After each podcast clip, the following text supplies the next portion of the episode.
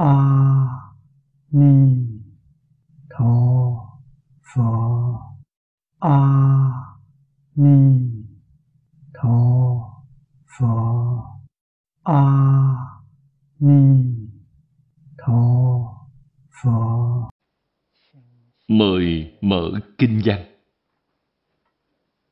Khoa chú, quyển trung, trang 79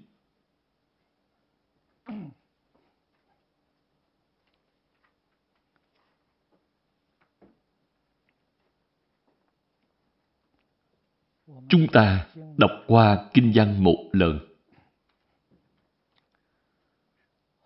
Hà huống lâm mạng chung nhân.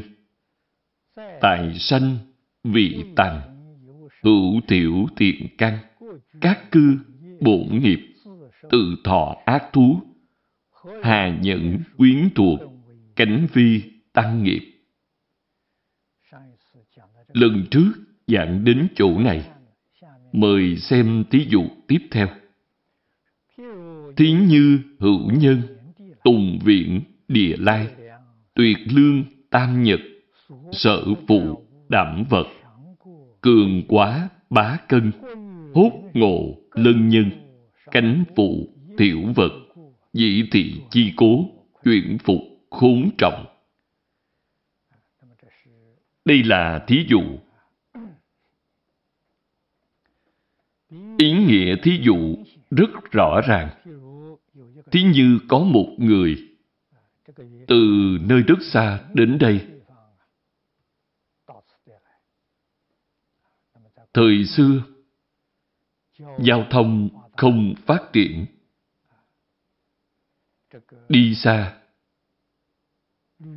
đa phần đều là đi bộ.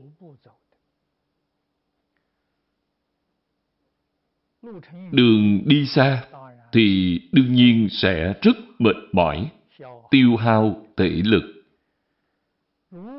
Nếu như ba ngày không ăn cơm, thì nỗi khổ này của họ chúng ta có thể tưởng tượng ra được. Hơn nữa, người này không phải chỉ đi bộ, mà còn gánh giác đồ đạc. Đồ đạc này nặng một trăm cân. Gánh đồ rất nặng. Ba ngày không ăn cơm mà phải đi quãng đường dài. Như vậy rất mệt mỏi. Đây là thí dụ người sắp chết nói ở trên. Lúc còn sống, không làm được việc gì tốt. Sau khi chết, đương nhiên sẽ y theo hạnh nghiệp của họ mà phải nhận lấy quả báo. Bỗng gặp người quen, gửi thêm một ít đồ nữa. Đây là thí dụ cho người nhà thân quyến không hiểu chuyện, mà còn sát sanh cúng tế, làm tăng thêm tội nghiệp cho họ. Tiền đồ của người mất đương nhiên càng khốn khổ hơn. Thí dụ này rất dễ hiểu. Chúng ta xem tiếp kinh văn. Trang 80 Thế Tôn, ngạ quán, diêm phụ chúng sanh, đảng năng ư, chư Phật giáo trung, nại chí tiện sự, nhất mau, nhất trích, nhất xa, nhất trần, như tỳ lợi ích, tất giai tự đắc. Đây là lời của Địa Tạng Bồ Tát nói với Thế Tôn.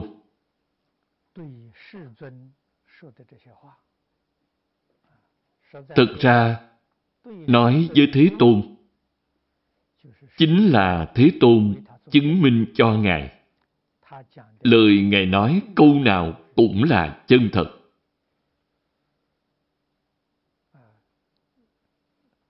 Dụng ý của lời nói thật ra là vì chúng ta.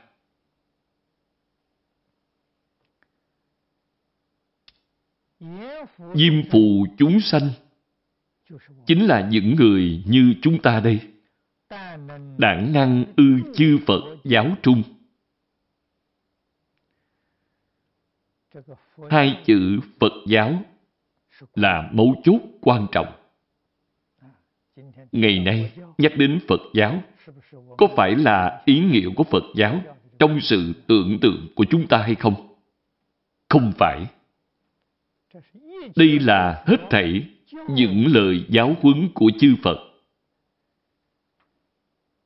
Phật dạy chúng ta như thế nào? Chúng ta có hiểu hay không? Chúng ta có làm được hay không?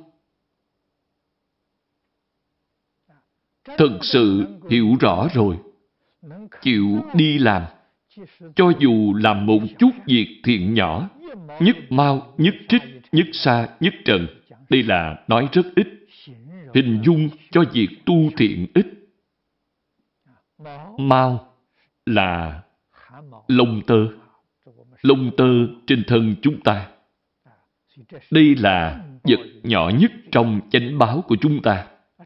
Trần sa là hạt bụi, hạt cát. Vật nhỏ nhất trong y báo của chúng ta. Cả hai đều hình dung việc thiện nhỏ. Bạn sẽ có được toàn bộ lợi ích của việc thiện nhỏ này. Huống hồ là việc thiện lớn. Những gì dạy trong Phật Pháp dù nhỏ cũng xứng tánh. Đã xứng tánh thì nói thật ra việc thiện không có lớn nhỏ.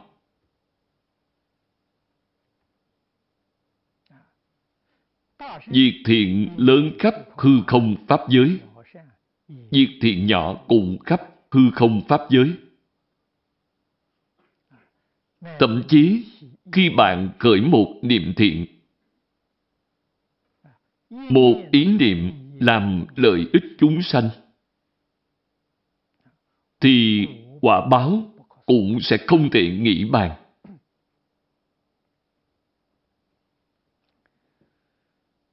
Những lời nói này của Địa Tạng Bồ Tát Người sơ học đích thực rất khó tiếp nhận. Có phải là Phật Bồ Tát dùng những lời này để khuyến khích chúng ta? Chưa chắc đã là thật.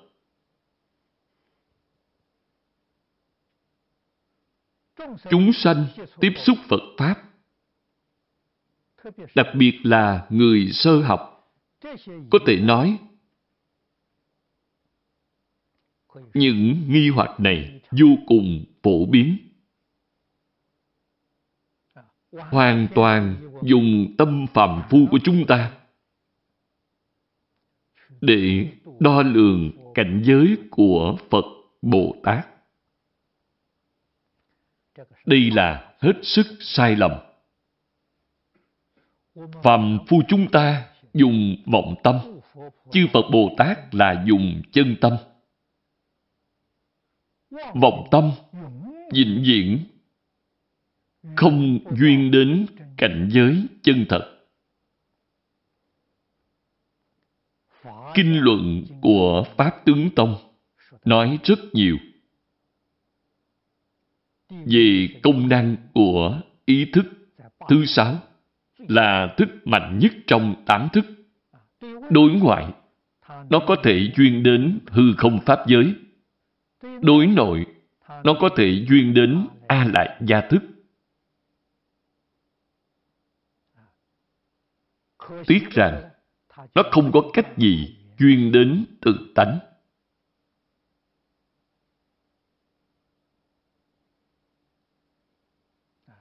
chứ gì phải biết, nhất chân Pháp giới là tự tánh. Nó có thể duyên hư không Pháp giới, có thể duyên tập Pháp giới. Nhưng không có cách gì để duyên nhất chân Pháp giới, không có cách gì duyên tự tánh. Do đó, kiến giải và trí tuệ của Phạm Phu làm sao có thể biết cảnh giới của Phật Bồ Tát? dựa vào vọng tượng của mình để tưởng tượng cảnh giới Phật Bồ Tát là hoàn toàn sai lầm. Đây là việc mà chúng ta nhất định phải biết. Trí tuệ chân thật là gì? Khi hai chướng đã bị phá thì trí tuệ chân thật mới hiện ra. Chúng ta nghĩ thử xem, chúng ta có phiền não chướng, có sợ thi chướng. Không những có, mà còn rất nghiêm trọng. Thì trí tuệ ở đâu mà đến? Chính mình cảm thấy rằng rất có trí tuệ. Đó chỉ là thế trí biện thông mà trong Phật Pháp nói. Thế trí biện thông không thể giải quyết vấn đề.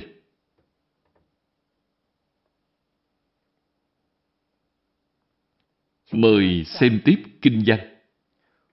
Thuyết thị ngữ thời, Hội trung hữu nhất trưởng giả Danh viết đại biện. Thì trưởng giả cựu chứng vô sanh Hóa độ thập phương Hiện trưởng giả thân. Đến đây là một đoạn nhỏ.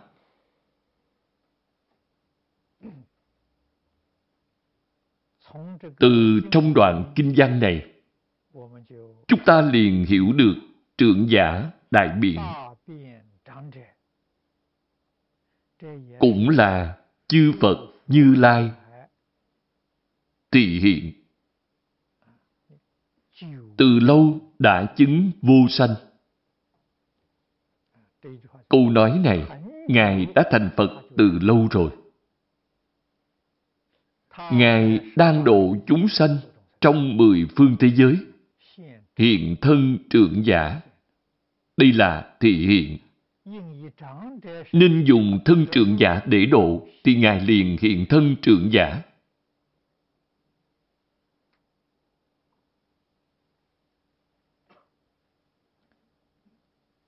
tham gia Pháp hội Địa Tạng, giúp đỡ Thế Tôn và Địa Tạng Vương Bồ Tát giáo hóa chúng sanh. Ngài nêu ra câu hỏi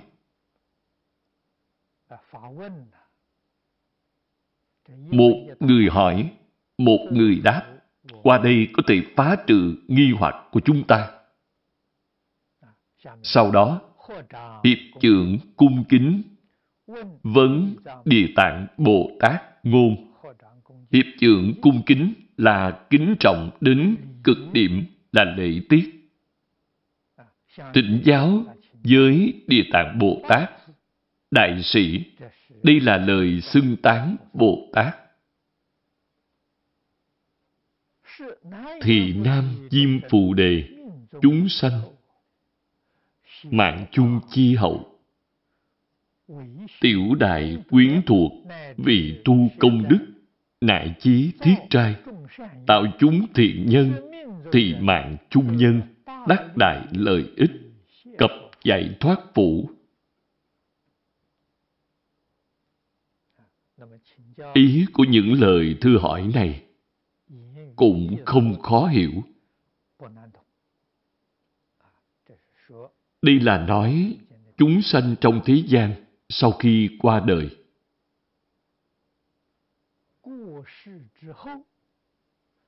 Người nhà của họ giúp họ tu một số công đức.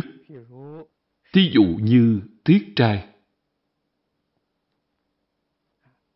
Ý nghĩa của thiết trai rất rộng.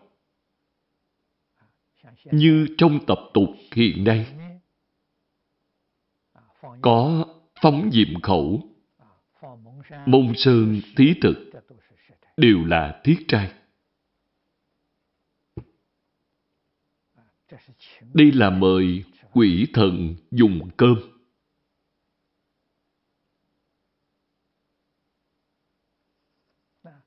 Cũng như việc cúng dường trai tăng, tu phước ở thế gian. Thời xưa, những nhà giàu có thiết trai cúng dường cả ngàn vị tăng.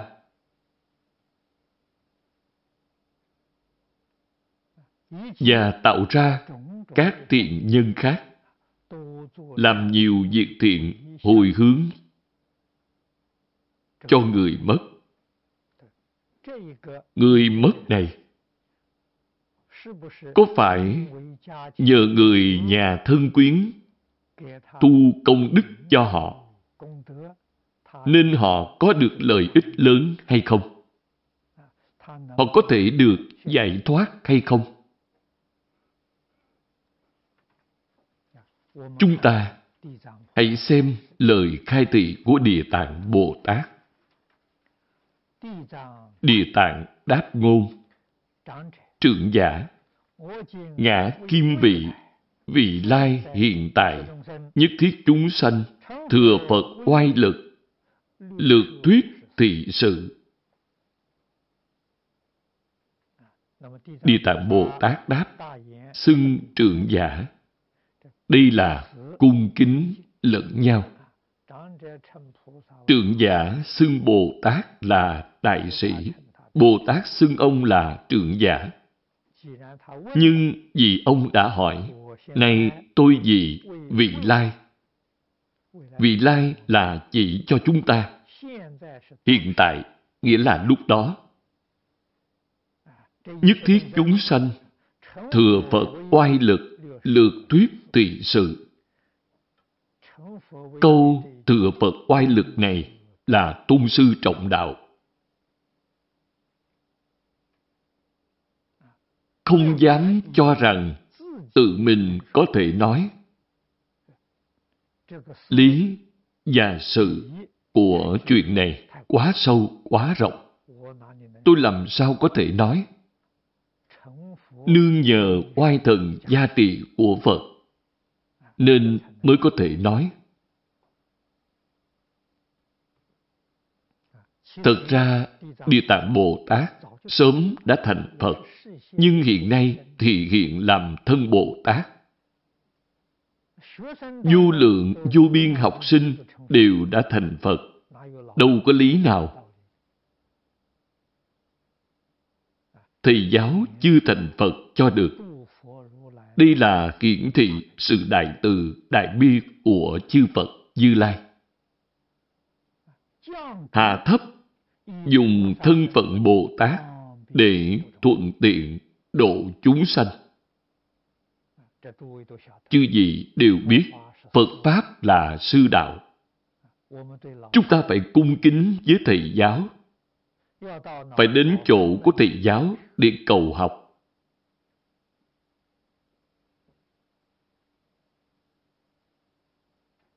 Không thuận tiện bằng thân phận Bồ Tát.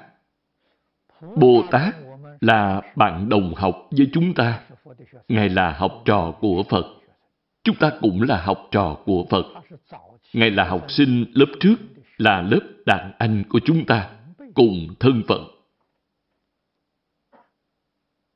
Cho nên, chúng ta không cần phải cầu, Ngài có thể đến tìm chúng ta.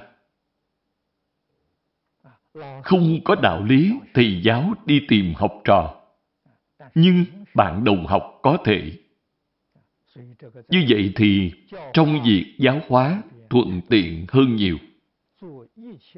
Làm bạn không mời của hết thảy chúng sanh. Chỉ cần quan sát thấy cơ duyên của chúng sanh chín mùi, thì Ngài sẽ chủ động đến. Đây là điều thuận tiện của thân phận Bồ Tát trong việc giáo hóa chúng sanh.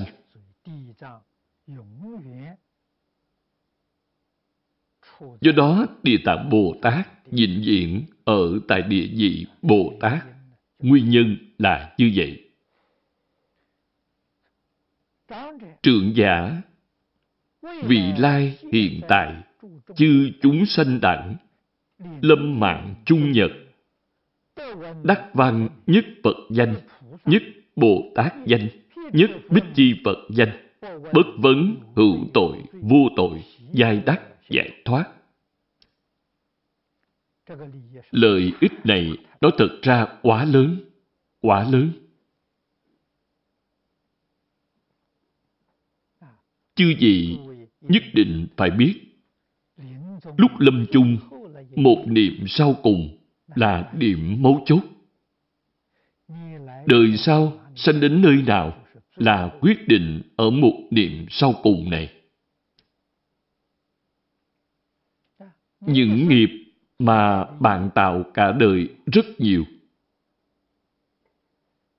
Huống hồ còn có đời quá khứ, nghiệp tích lũy từ đời đời kiếp kiếp, du lượng, du biên. Trong kinh Đức Phật nói, giả như những nghiệp của bạn tạo, nếu nói có thể tích, thể tích dù nhỏ giống như hạt bụi, thì những nghiệp đã tạo khắp hư không cũng chứa không hết. Nghĩ lại trong đời quá khứ, nhiều đời nhiều kiếp trong vô lượng kiếp qua. Thí dụ này của Phật không quá đáng. May là tội nghiệp không có thể tích, không có hình tướng, nhưng nó đã sinh ra sức mạnh. Sức mạnh này tạo thành luân hồi.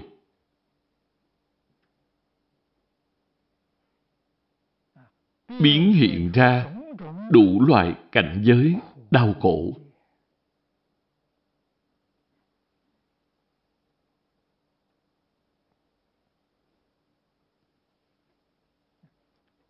Nhưng một người đến một cõi nào đó thọ sanh. Đích thực quyết định ở một niệm sau cùng. Đương nhiên, niệm này trong hết thảy ý niệm thì nó mạnh nhất. Trong kinh Đức Phật nói Nghiệp nhân của chúng ta nhiều vô lượng cái nào mạnh thì dẫn đi trước. Sức mạnh của nghiệp nhân nào mạnh thì thọ báo trước.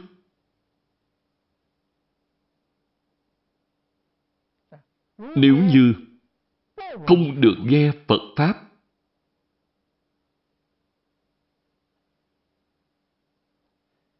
thì người ta trong một niệm cuối cùng lúc lâm chung sẽ nghĩ về cái gì?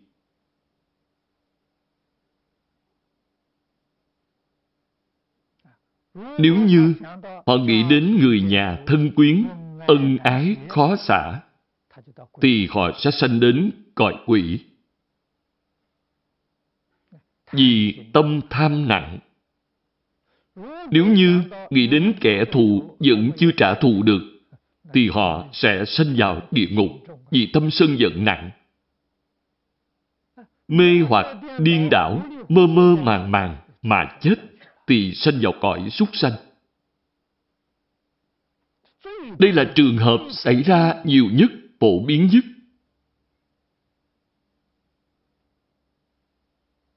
Do đó, giờ phút ấy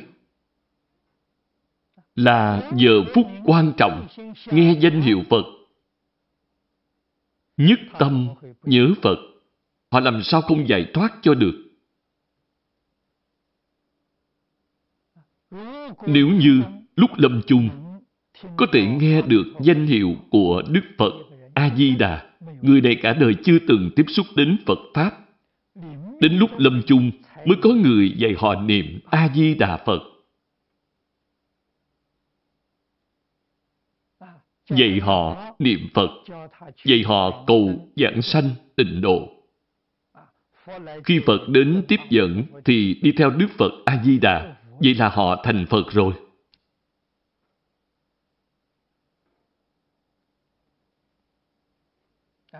Năm xưa, ở thủ đô nước Mỹ, Washington DC, chuyện của ông Chu Quảng Đại. Đây là một thí dụ rất rõ ràng. Ba ngày trước khi mất, ông mới gặp được Phật Pháp. Người ta giảng cho ông nghe, ông liền tin tưởng, ông liền tiếp nhận. Niệm Phật được ba ngày, thì Phật đến tiếp dẫn ông giảng sanh. Đây là trường hợp người nhà thân quyến là thiện tri thức.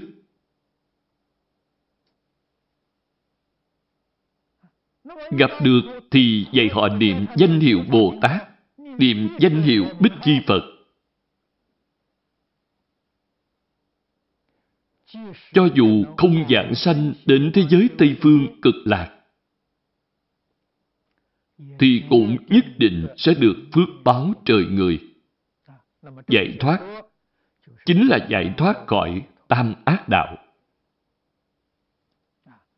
Từ ba cõi ác thoát ra và sanh đến ba cõi thiện. Đây là lời dạy trong nhà Phật.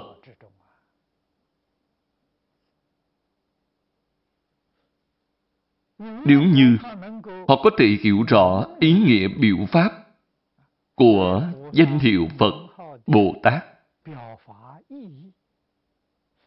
thì công đức lợi ích họ đạt được càng thù thắng hơn. Họ đích thực có thể khế nhập vào cảnh giới. Do đó chúng ta phải ghi nhớ việc này. Khi tiện người sắp mất nhất định phải khuyên họ niệm Phật. Nếu người nhà thân quyến đều có thể trợ niệm, thì thù thắng vô cùng.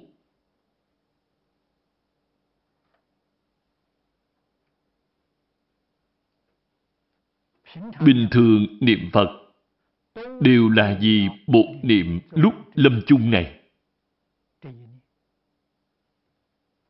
Hy vọng lúc bình thường niệm được thuần phục, thì khi lâm chung mới không quên.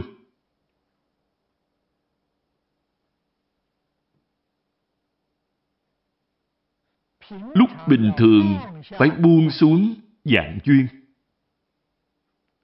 thì khi lâm chung mới không có chứng ngại. Cái gì cũng phải buông xuống.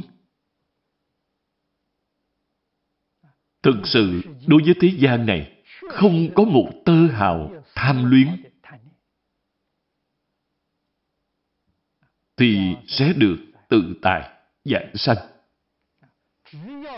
Chỉ cần có một mảy may tham luyến, dính mắt, thì lúc lâm chung sẽ có chướng ngại cho việc niệm Phật giảng sanh.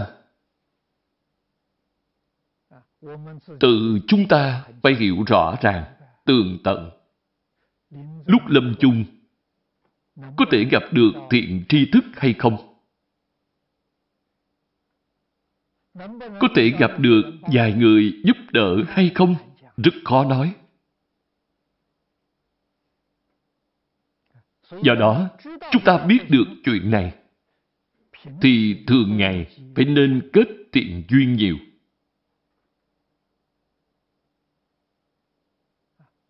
Kết thiện duyên nhiều, tức là phải tham gia trợ niệm nhiều. Bạn thường có thể giúp đỡ trợ niệm cho người lâm chung.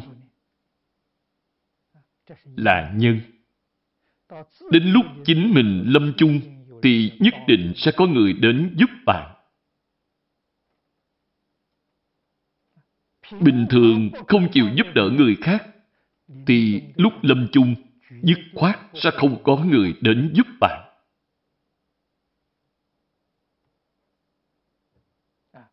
Nhân duyên quả báo, tơ hào không sai. Do đó, thường ngày phải trọng nhân lành thì bạn mới được quả lành. Nhất định phải tin. Việc Địa Tạng Bồ Tát dạy ở đây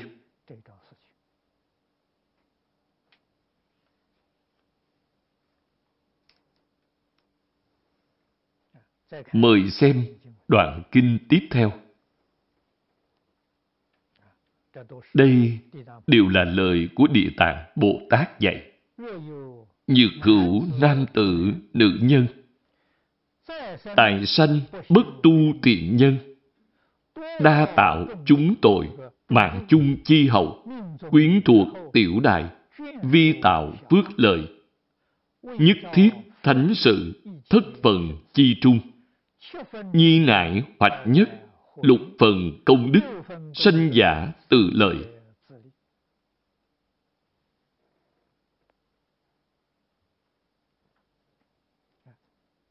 Nhất định phải hiểu đạo lý này.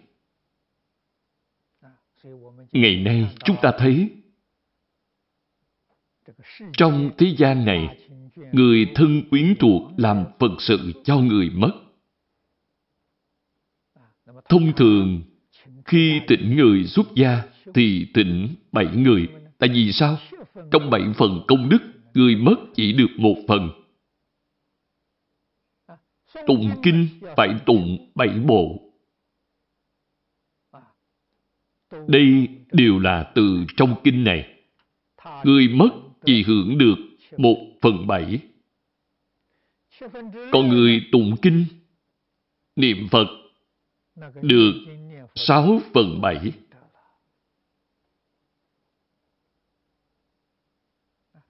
Đây là nói về tỷ lệ.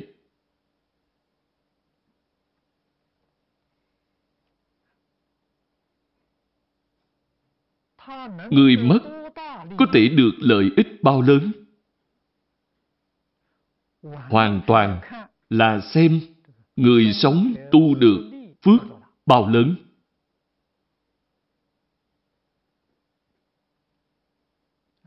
Nếu như khi tụng kinh, khai ngộ chứng quả chứng quả chính là nhập vào cảnh giới trong kinh.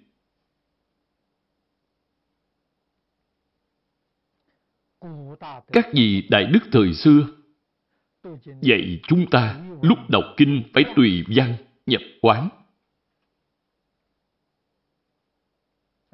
Mọi người phải nghe rõ ràng là tùy văn nhập quán. Không phải vừa đọc kinh, vừa khởi vọng tưởng. Vậy thì hoàn toàn sai lầm.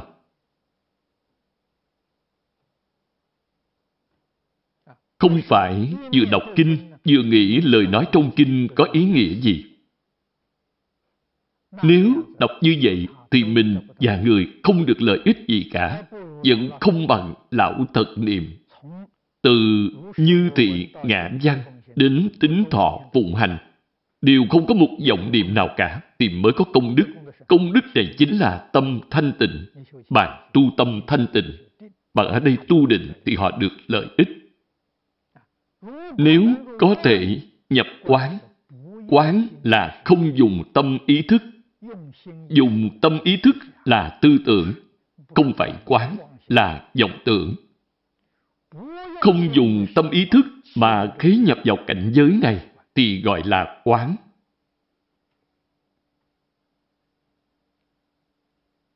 Đây là từ trong định khai tuệ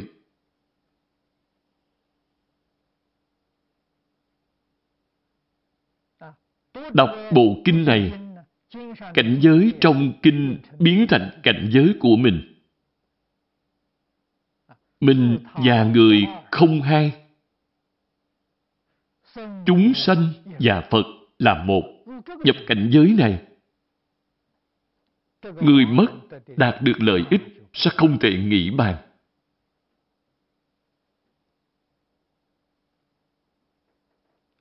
Họ đạt được công đức lợi ích, thù thắng nhất. Nói cho chư vị biết, công đức lợi ích thù thắng nhất cũng chỉ có thể giúp cho họ sanh lên trời đau lợi, nhưng sẽ được phước báo to lớn ở trời đau lợi.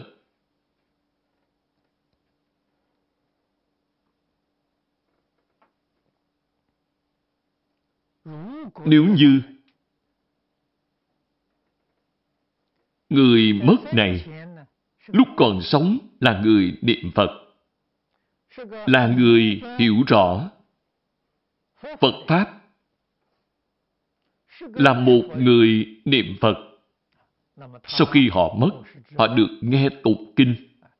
Đức có thể sẽ nhắc nhở họ niệm Phật, giảng sanh tịnh độ. Vậy thì họ nhất định sẽ được sanh tịnh độ.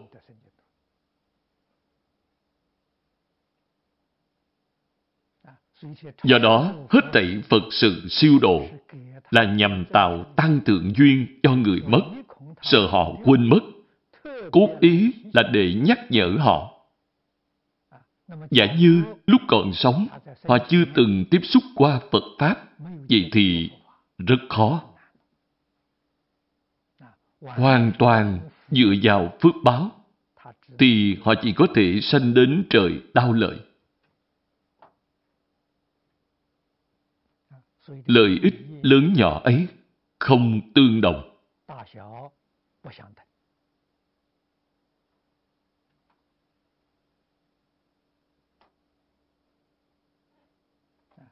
Trong kinh nói được rất rõ ràng, rất tường tận. Chính chúng ta phải suy nghĩ. Tại vì sao? Việc siêu độ này họ đạt được lợi ích.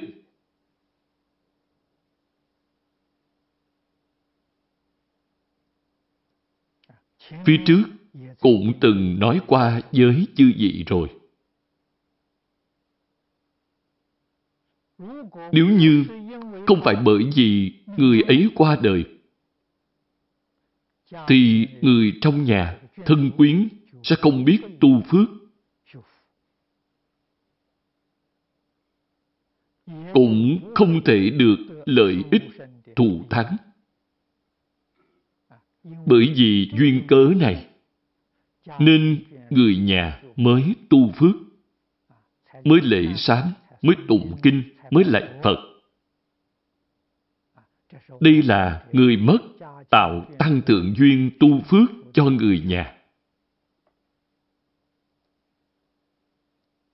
Là nguyên nhân như vậy. Nên người mất mới được một phần bảy phước báo. Do đó, người thân quyến thuộc tu phước càng lớn thì người mất được càng nhiều. Đạo lý ở chỗ này. Dĩ thị chi cố, vị lai hiện tại, thiện nam nữ đẳng, văn kiện tự tu, phần phần kỷ hoạch. Vì chuyên cớ này, nên Địa Tạng Bồ Tát nói, vị lai hiện tại thiện nam nữ đẳng, văn kiện tự tu. Kiện nghĩa là thân thể của bạn rất khỏe mạnh.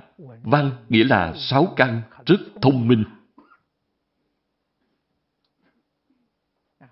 Bạn hiểu rõ đạo lý này, biết được sự thật này, thừa lúc thân thể còn khỏe mạnh, tự mình phải nên hết lòng nỗ lực tu hành những phước báo bạn được là viên mãn. Chính mình sẽ hưởng trọn phần công đức.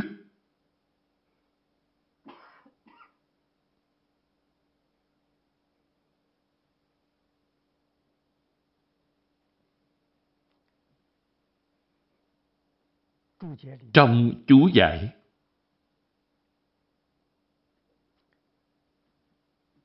Pháp Sư Thanh Liên trích dẫn một đoạn trong kinh Tùy Nguyện Giảng Sanh.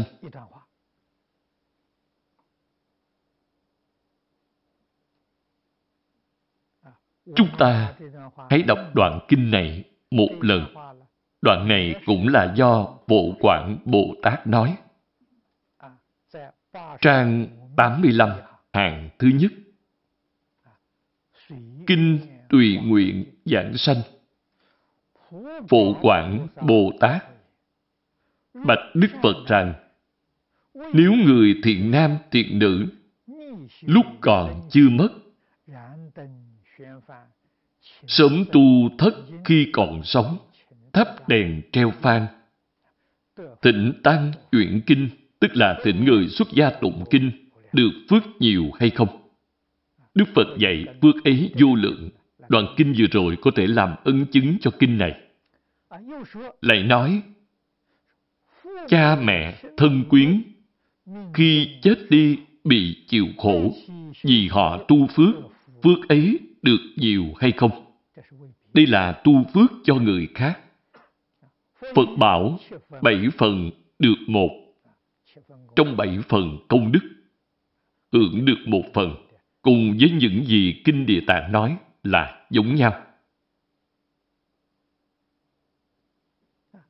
Phía trước, Bộ Bản Bồ Tát hỏi, sớm tu thất khi còn sống, nghĩa là lúc người còn chưa chết. Chính là nói hiện nay chúng ta tự mình tu. Thịnh Pháp Sư đến chuyển kinh. Tịnh Pháp Sư chuyển kinh. Ý nghĩa của chuyện là mời Pháp Sư đến tụng kinh. Mời Pháp Sư giảng kinh cũng gọi là chuyển kinh. Phần nhiều người ta khi còn sống không biết làm Phật sự siêu độ cho mình trước. Rất ít người như vậy. Nhưng công đức tịnh Pháp Sư giảng kinh này rất lớn.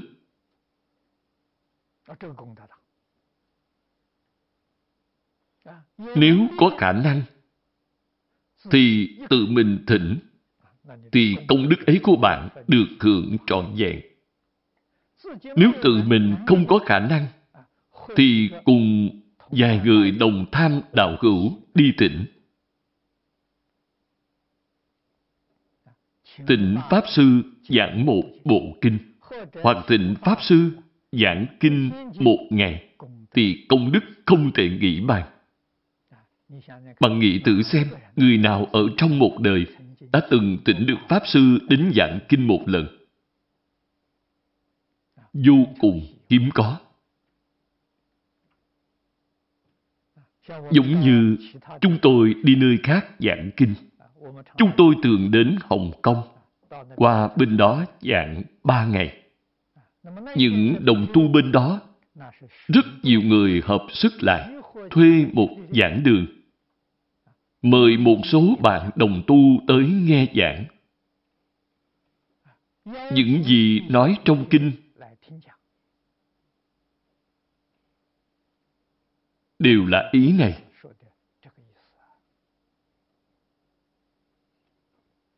Trong tình hình như hiện nay, chúng ta hiểu được rồi. Thì đừng làm buổi diễn giảng thông thường Buổi diễn giảng thông thường thì công đức nhỏ. Phải giảng kinh. Nếu như mời chúng tôi giảng một giờ hay hai giờ đồng hồ giảng một lần, thì chúng tôi giảng kinh gì? Có thể trích dẫn một đoạn trong kinh để giảng. Như vậy cũng là giảng kinh. Tôi không thể giảng toàn bộ kinh thì giảng đại ý của cả bộ kinh hoặc trích một hai đoạn trong kinh ra để giảng. Đây là người hiểu biết, người trong nghề.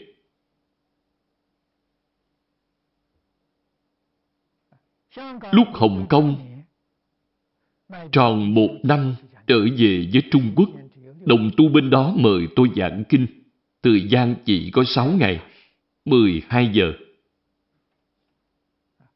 Chúng tôi cảm kích nhiệt tâm hộ pháp của họ.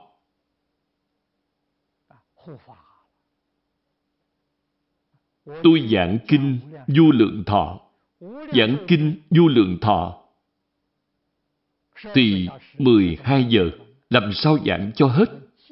Chúng tôi trích lục ra một quyển sách, cuốn này mọi người đều xem qua trích ra 16 điều từ trong kinh vô lượng thọ. Mỗi điều đều là kinh văn.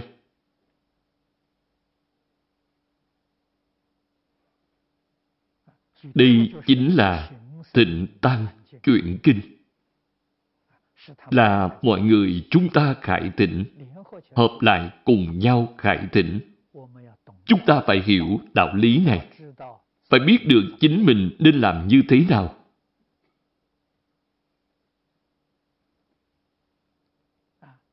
Đặc biệt là người thân quyến thuộc của mình. Thấy họ cả đời không làm được việc gì tốt. Họ mê hoặc điên đảo. Người học Phật như chúng ta biết được.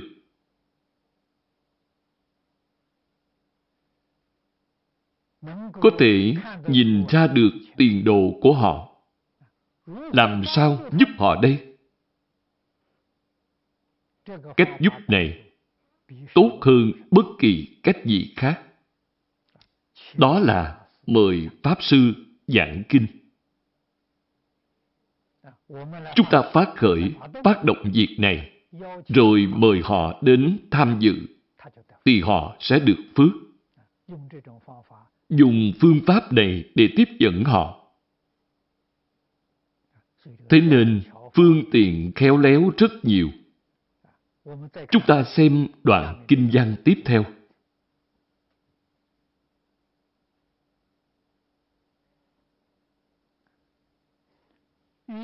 Do lúc sanh tiền không tin đạo đức, nghĩa là lúc còn sống, họ không tin đạo đức.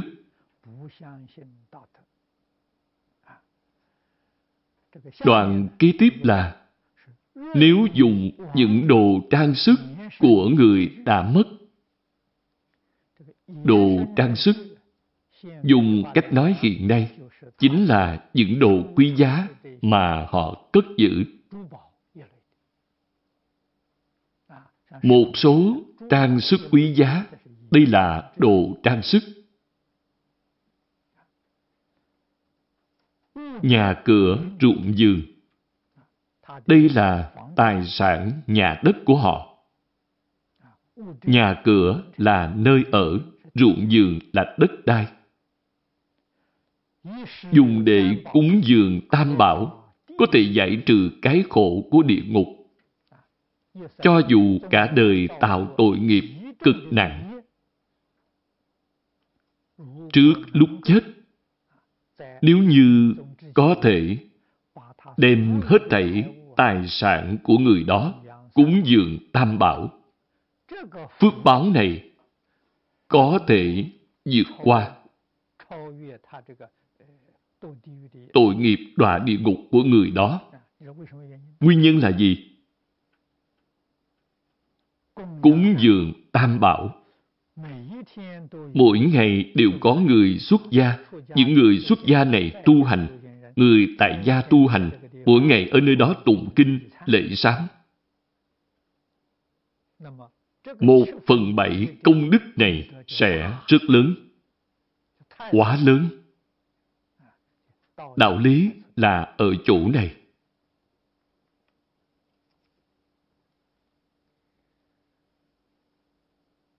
Nhưng ở đây nhất định phải biết phân biệt.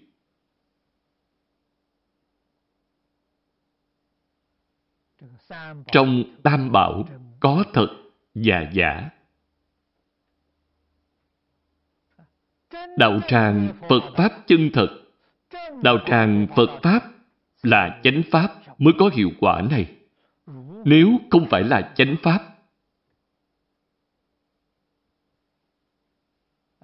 giống như lời nói trong Kinh Lăng Nghiêm thế gian hiện nay. Tà sư thuyết Pháp như các sông Hằng. Có rất nhiều nơi là đạo tràng giả, Phật Pháp giả, mượn danh nghĩa Phật Pháp để làm những việc trái nghịch với lời dạy của Đức Phật. Làm vậy là tạo tội nghiệp. Nếu bạn giúp người mất bố thí cúng dường cho nơi ấy, thì làm cho người mất tạo thêm tội nghiệp, thúc đẩy họ tạo tội nghiệp, phải đọa địa ngục, càng đọa càng sâu. Không những không thể thoát khỏi mà còn đọa sâu thêm. Đây là việc chúng ta nhất định phải phân biệt.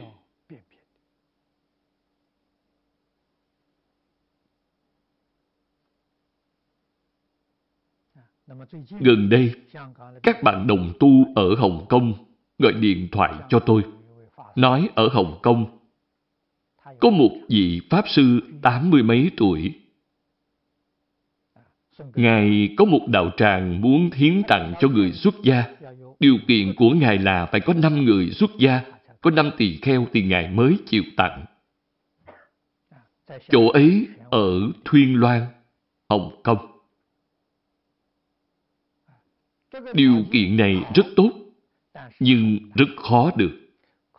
Sợ rằng đến khi Ngài giảng sanh, cũng không tìm được năm vị tỳ kheo. Đây là sự thật. Rất khó tìm được. Cách nghĩ này là chính xác, nhưng tương đối không dễ. Do đó, trong thời đại hiện nay, chúng ta phải biết rằng không tìm ra năm tỳ kheo. Thế nên, dù là cư sĩ tại gia, tín đồ Phật giáo có chánh tính, làm việc hoàng pháp lợi sanh, thì cũng là việc tốt. Thực sự là hoàng pháp lợi sanh. Hoặc là chính mình làm đạo tràng tu học, làm đạo tràng tu hành niệm Phật. Đạo tràng lưu thông Phật Pháp, đó chính là công đức chân thật.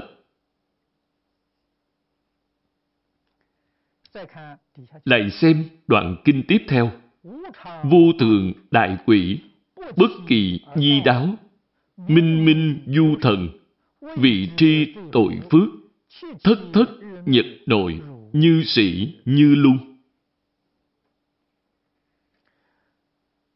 Đây là Bồ Tát ở chỗ này nói cho chúng ta biết trạng huống của người sau khi chết.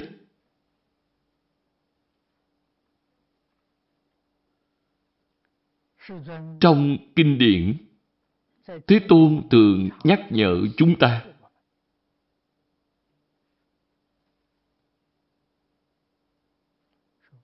cõi nước mong manh. Mạng người du thường. Đây là thế tôn nói cho chúng ta biết chân tướng của đời người.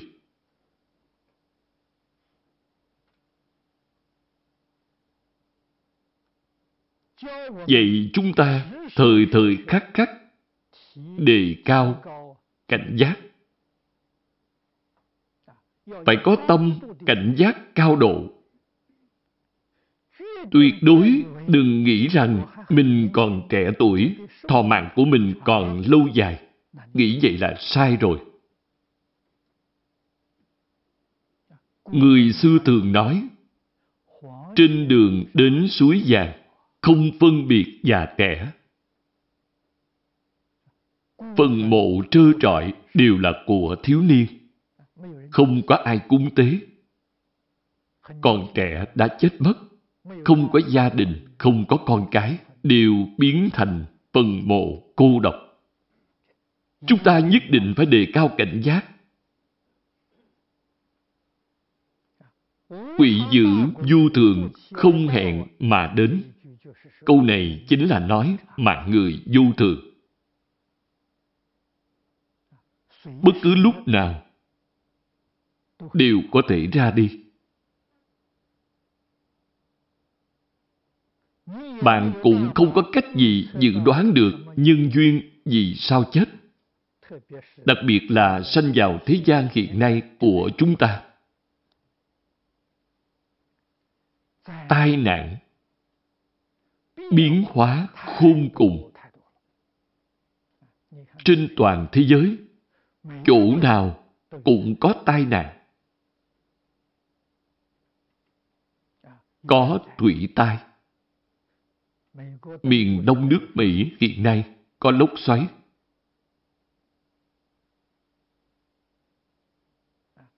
Tin tức hôm qua nói, có hơn 500.000 người bị ảnh hưởng. Lốc xoáy rất lớn. Còn động đất thì không có cách gì biết trước được. Không hẹn mà đến.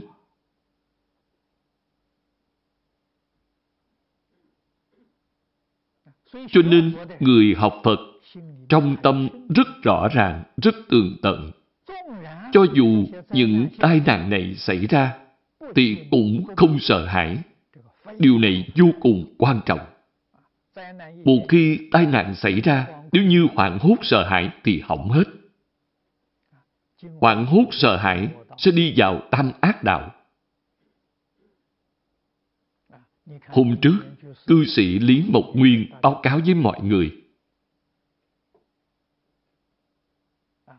Ông đi tiện đưa một số người giảng sanh. Sau khi giảng sanh, ông tắm rửa cho họ. Giúp họ nhập quan. Có một số người dạng sanh, thân thể mềm mại. Đại khái, những người niệm Phật dạng sanh, phần lớn thân thể đều mềm mại.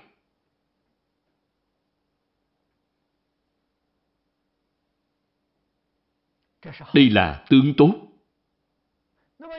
Ngược lại, có một số người thân thể cứng đờ. Nguyên nhân là gì? Khi chết mà kinh hoàng sợ hãi, thì thân thể sẽ cứng ngắc. Khi chết rất tự tại. Một chút sợ hãi cũng không có, thì thân thể của họ sẽ mềm mại. Do đó, chúng ta từ cơ thể người mất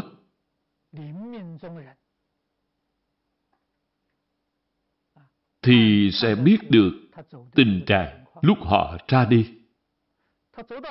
Nếu họ ra đi nhẹ nhàng, thì nhất định không đọa ác đạo. Khi họ ra đi rất tự tại, rất an tường, rất rõ ràng. Tận trí sáng suốt thì chắc chắn sẽ không đọa ác đạo. Lúc đó niệm Phật nhất định sẽ dạng sanh.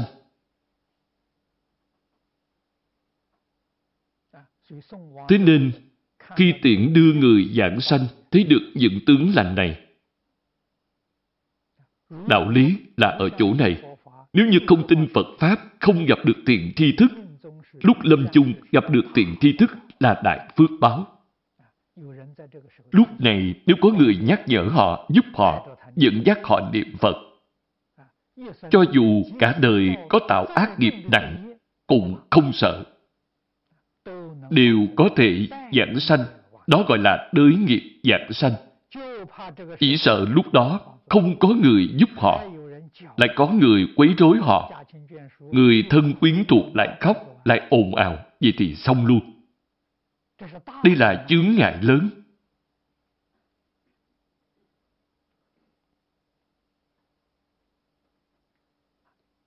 Bốn câu sau là nói về tình trạng của họ. Minh minh du thần, đây chính là hồn phách của họ. Trong Phật Pháp gọi là A-lại gia thức. Người thế tục gọi là linh hồn. Du thần chính là linh hồn. Nhà Phật gọi là du thần, đức chính xác. Gọi bằng linh hồn là lời tân bốc. Tại vì sao? Chắc chắn không linh. Nếu nói linh, thì làm sao có thể vào tam ác đạo được? Nó vào tam ác đạo, do đó có thể biết nó không linh. Trong kinh dịch, lời của Cộng lão Phu Tử nói cũng rất có đạo lý. Ngài gọi bằng du hồn. Ở đây chúng ta gọi là du thần. Gọi như vậy rất có đạo lý. Bởi vì tốc độ của nó rất nhanh. Phiêu dạt không định. Đích thực là du hồn. Trong kinh dịch nói du hồn vi biến. Biến nghĩa là người đó đi đầu thai. Họ lại thay đổi một thân thể khác. Thần hồn mịt mờ, chưa rõ là tội hay phước. Lúc đó chân thật là trong 49 ngày, như ngây như điếc, ngu dốt, đần độn.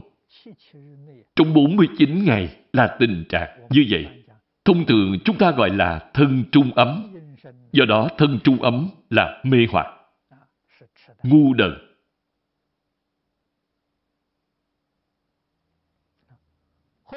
Hoặc tại chư ti, biện luận nghiệp quả, thẩm định chi hậu, cư báo thọ sanh.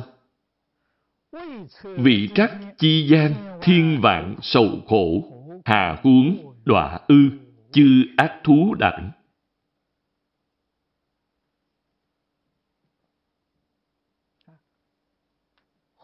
Hoặc tại chư ti, đây là cõi quỷ. Những cơ quan làm việc trong cõi ngạ quỷ.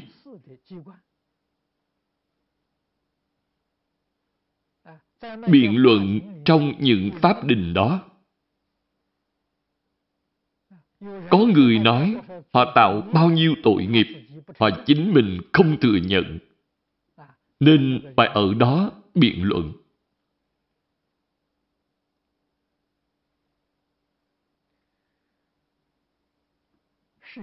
Người thế gian, có khi chính mình quên mất những tội nghiệp đã tạo.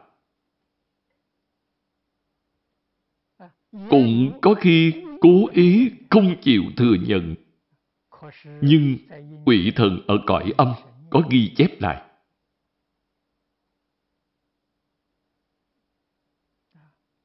Có câu nói rất đúng. Ngẩng đầu ba thước có thần minh. Trong kinh, Đức Phật nói cho chúng ta biết, một người vừa mới sanh ra, liền có hai vị thần luôn theo sát bên mình. Một vị gọi là đồng sanh, một vị gọi là đồng danh. Hết thảy những hạnh nghiệp mà bạn đã tạo, họ đều đem nó ghi chép lại.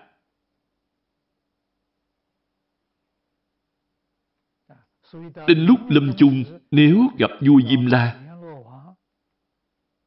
những hồ sơ ở chỗ vua Diêm La rất đầy đủ. Trong đời bạn, từng ly từng tí đều không thể chối cãi. Thế nên, phải ở đó biện luận. Sau khi phán định, thì sẽ theo nghiệp thọ sanh. Bạn đến cõi nào để đầu thai? Thì bạn phải đi thôi. Trong Kinh Địa Tạng nói rất rõ ràng, vua Diêm La có quyền tăng thêm tội của bạn hay không? Hoặc là biện xá tội cho bạn hay không? Không có quyền lực. Ngài rất công bằng, chính trực, y theo những gì bạn đã tạo, mà phân chi cho bạn. Ngài không có quyền lực tăng thêm tội của bạn và cũng không có quyền biện xá cho bạn. Nếu như nói Ngài tăng thêm hoặc miễn giá thì Ngài phạm pháp. Do đó, tiền đồ cả đời của bản thân đích thực là do chính mình nắm lấy, không phải do họ chi phối. Việc này nhất định chúng ta phải biết. Lúc này, người mất ở trong âm ti tiếp nhận những phán xử này.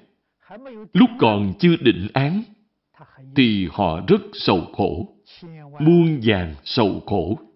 Đó là lúc chưa định án. Sau khi phán xử xong nếu như ác nghiệp nặng, thì chắc chắn phải đi vào tam ác đạo thọ sanh. Thọ sanh trong tam ác đạo cũng có nghiệp duyên.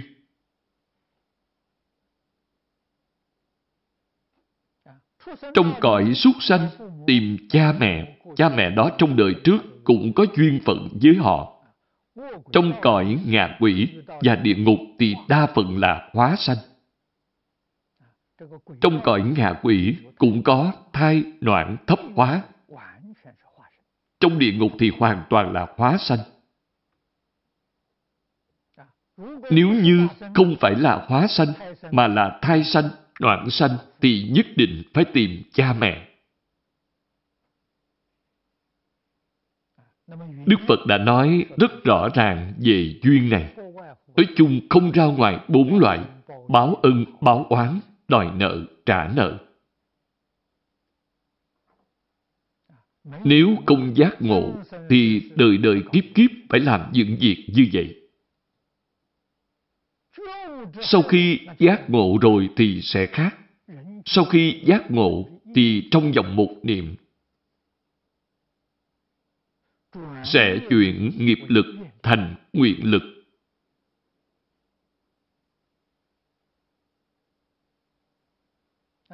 Chuyển nghiệp báo thành tỷ hiện. Chư Phật Bồ Tát tỷ hiện ở nhân gian. Nên dùng thân gì để độ thì tỷ hiện thân ấy. Cho nên, chuyện cảnh giới thật sự là trong khoảng một niệm. Một niệm này của chúng ta có thể chuyển trở lại hay không? Nói trên lý luận, khẳng định là có thể.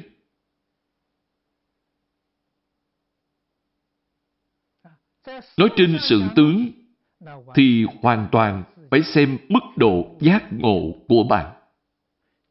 Nếu bạn thực sự giác ngộ, thì sẽ rất dễ dàng chuyển trở lại. Làm sao biết mà chuyển trở lại? Người chuyển trở lại nhất định không có ta. Nếu còn có ta, thì dứt khoát chưa có chuyện. Bởi vì bạn còn ngã chấp, đó là phạm phu, không phải Phật Bồ Tát. Phật Bồ Tát không có ta. Nếu dùng tiêu chuẩn của Kinh Kim Cang thì như vậy rất dễ hiểu. Nếu không có tướng ta, không có tướng người, không có tướng chúng sanh, không có tướng thọ giả, thì bạn đã chuyển trở lại rồi.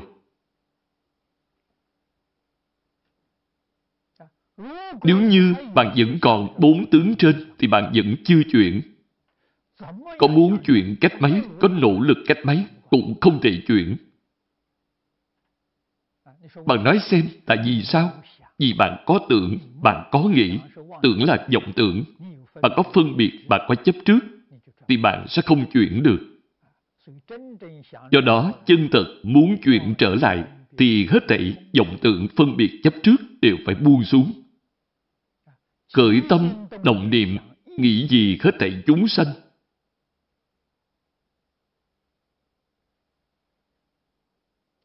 Thì bạn sẽ chuyển trở lại thân này của chúng ta có được từ cha mẹ là thân nghiệp báo. Một khi chuyện trở lại, liền thành hóa thân thị hiện. Nhất định không có sanh tử. Nhất định không có phiền não. Nhất định không có ta, người, đúng sai. Đó chính là bạn đã chuyển trở lại.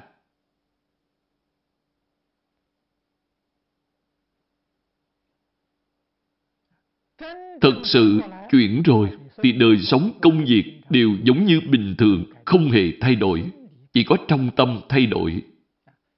Lúc trước là vì mình, hoặc vì gia đình, hoặc vì đoàn thể của mình.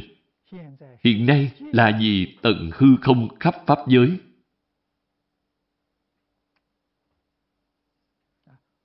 Cùng giới thì hiện của chư Phật Bồ Tát, không hai không khác. Vậy gọi là siêu phàm nhập thánh.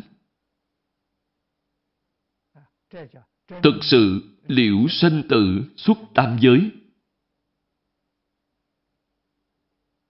Nhập cảnh giới của Phật Bồ Tát.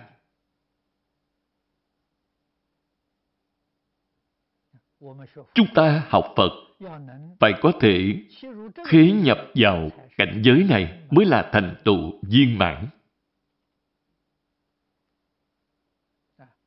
Muốn nói đến phương pháp, dụng công. Nói thật ra chính là nhìn thấu, buông xuống. Thật sự nhìn thấu, thật sự buông xuống mới được.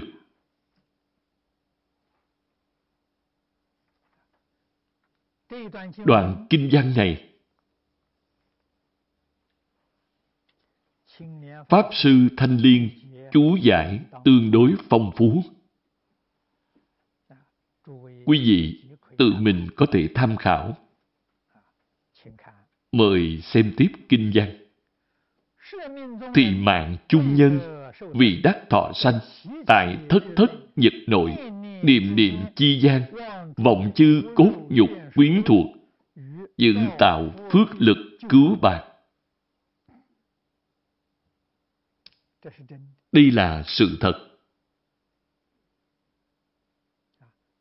khi còn sống thì không biết, chết đi gặp phải khổ nạn nên lúc bấy giờ không nơi nương tựa, đích thực là khổ sở, cô độc lẻ loi.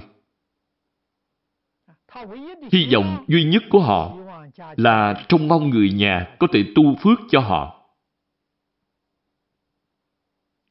Có thể siêu độ họ. Nhưng rất nhiều người thân quyến thuộc không hiểu được đạo lý này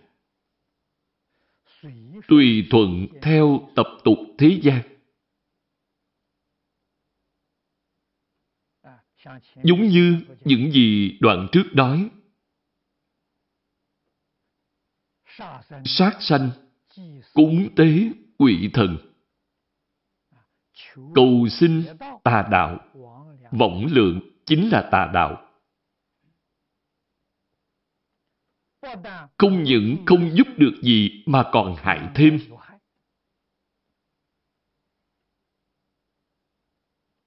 Đây là gì, người thế gian, du tri? Không có ai chỉ dẫn. Chúng ta nói đến đáng thương, nói đến thê thảm, thì không ai hơn họ. Còn nghiêm trọng hơn lúc họ chịu khổ nạn cực lớn khi còn sống. Không biết lớn hơn gấp bao nhiêu lần. Tội phước nói trong kinh.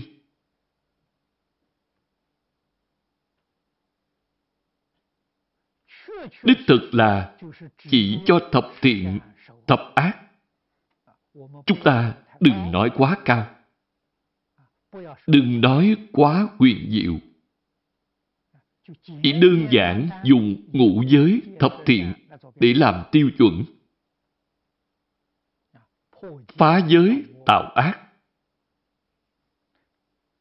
Là tội nghiệp du biên. Trì giới tu phước.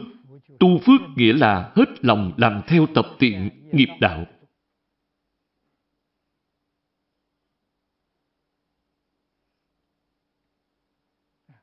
Đây là đại căn, đại bản làm người của chúng ta. Con người sau khi chết rồi, nhờ người khác giúp đỡ không biết có được mấy người. Đặc biệt là trong thời đại hiện nay, những thành phần có thể tin tưởng càng ngày càng ít.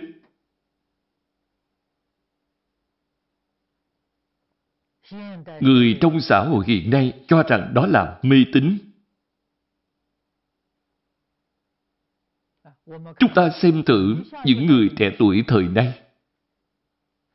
Nếu như không có người dạy dỗ họ đàng hoàng, thì còn ai tin nữa?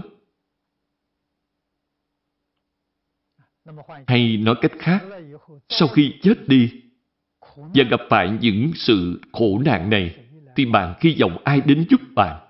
Không có ai giúp hết.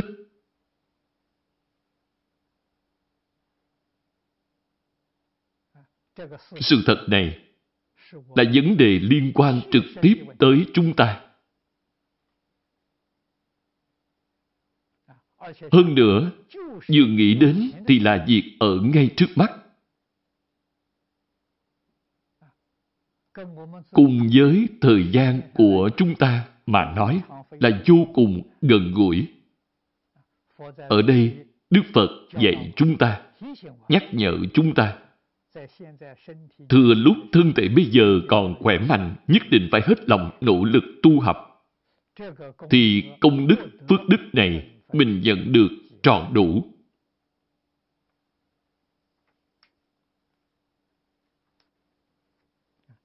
Đây là cúng thất y cứ của việc cúng thức cho người mất là dựa vào bộ kinh này.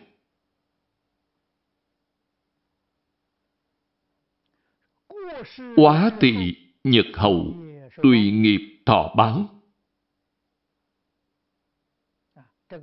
Tỵ nhật chính là bảy thức, 49 ngày. Phần nhiều trong vòng 49 ngày đều chuyện thế.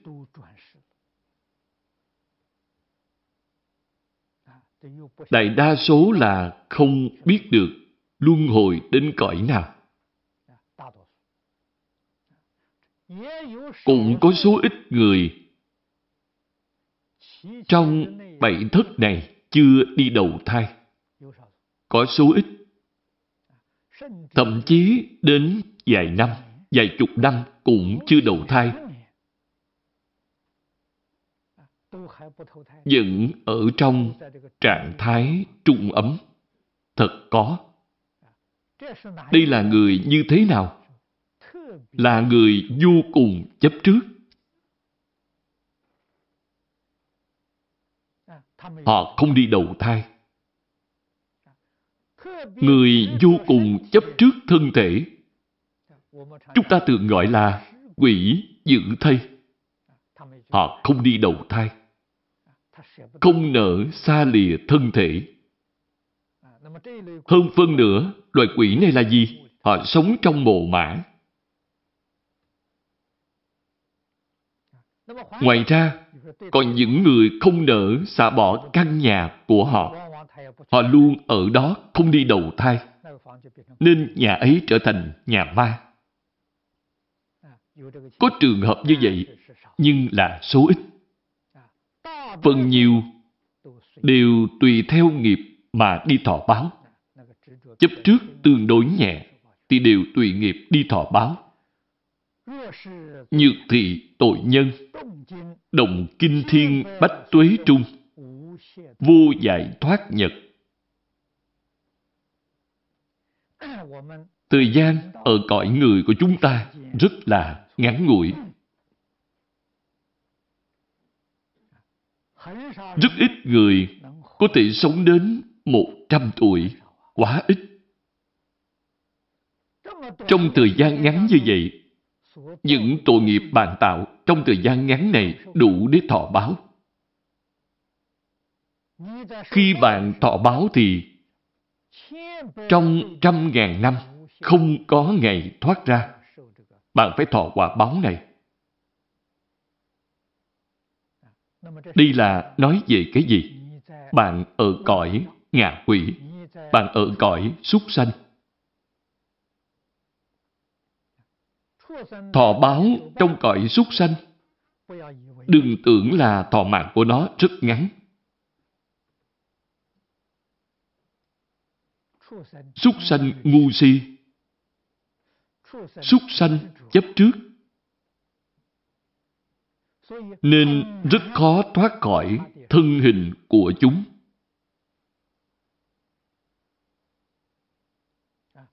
Trong kinh, Đức Phật đã từng nói, Năm xưa, có ổ kiến trong giường kỳ thọ cấp cô độc. Đức Phật nói với mọi người, ổ kiến đó trải qua bảy vị Phật ra đời. Mà chúng vẫn chưa thoát khỏi thân kiến. Không phải thọ mạng của loài kiến rất dài, mà sau khi chết đi, lại đầu thai làm kiến ở trong ổ đó. Bởi vì chúng chấp trước cái ổ đó chính là nhà của chúng. Chấp trước thân hình ấy chính là chúng. Sau khi chết vẫn trở lại làm kiến. Thông thường chúng ta nói một vị Phật ra đời là ba đại A Tăng kỳ kiếp. Bảy vị Phật tức là 21 A Tăng kỳ kiếp. Chúng vẫn không thể thoát khỏi thân loại kiến. Bạn nói như vậy chịu sao nổi. Thế nên, đây là một chuyện rất đáng sợ. Những chuyện ngu si này, nói thật ra, mỗi người trong chúng ta đều đã làm qua. Không phải chỉ làm một lần.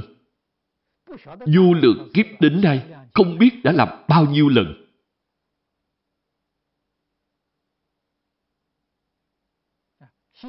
Hiện nay, trong một đời này gặp được Phật Pháp, đọc được kinh điển, nghe được khai thị của Đức Phật, đã hiểu rõ rồi.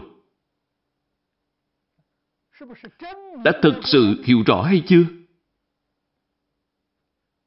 Thực sự hiểu rõ, thì từ hôm nay trở đi, nhất định không làm việc ngu si này nữa.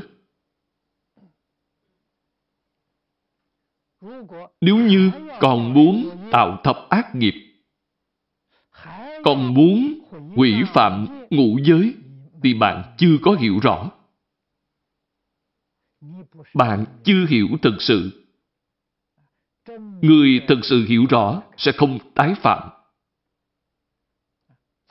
Trong đời này, hạ quyết tâm, vĩnh diện thoát ly luân hồi.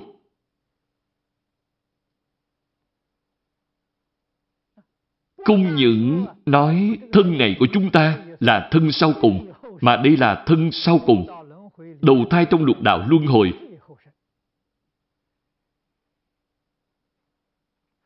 Còn phải tiến thêm một bước là lập tức biến thân này thành ứng hóa thân.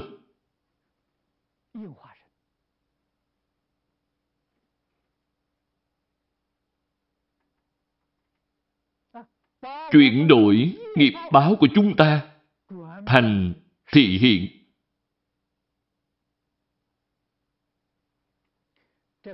Đây là bạn học Phật thực sự có công phu, bạn thực sự có thành tựu. Bạn đạt được lợi ích viên mãn. Năm xưa, tiên sinh Phương Đông Mỹ nói, Học Phật là sự hưởng thụ cao nhất của đời người. Có lẽ sự hưởng thụ cao nhất đó vẫn chưa đạt đến cảnh giới cao như vậy.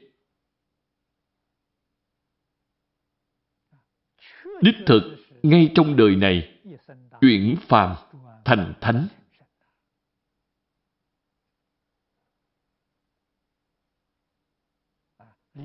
Thầy Lý thường nói, phải sửa đổi tâm lý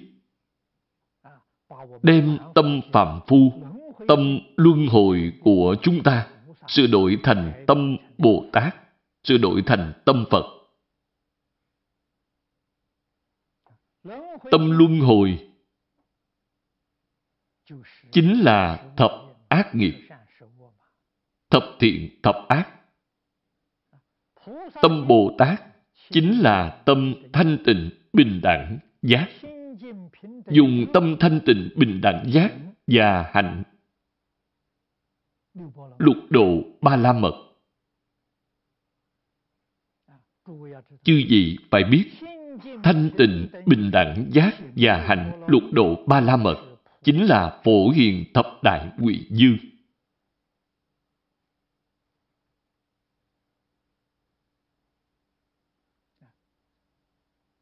đây chính là một chuyện biến lớn.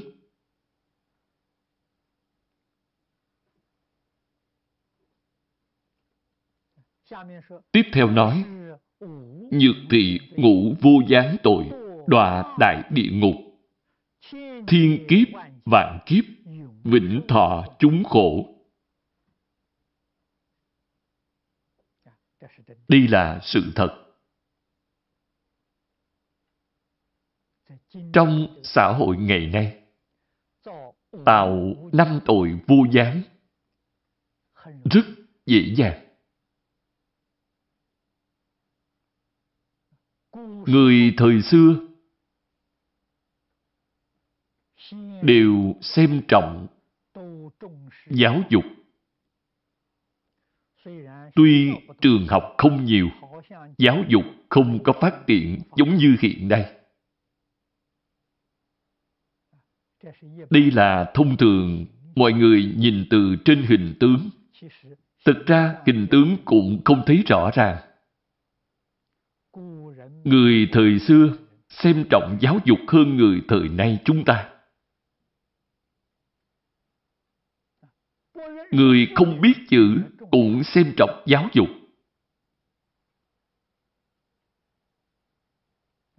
Không giống ngày nay. Hiện nay nói thật ra, rất nhiều trường học, rất nhiều trường đại học, viện nghiên cứu cũng rất nhiều, nhưng đã lơ là đi giáo dục.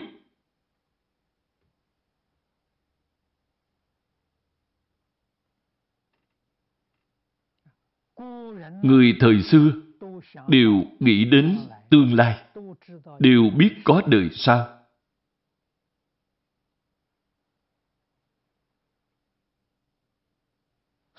Cho nên đều biết nghĩ cho đời sau.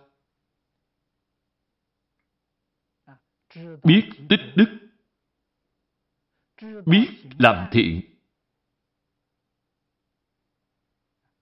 Người hiện nay không hiểu đạo lý này.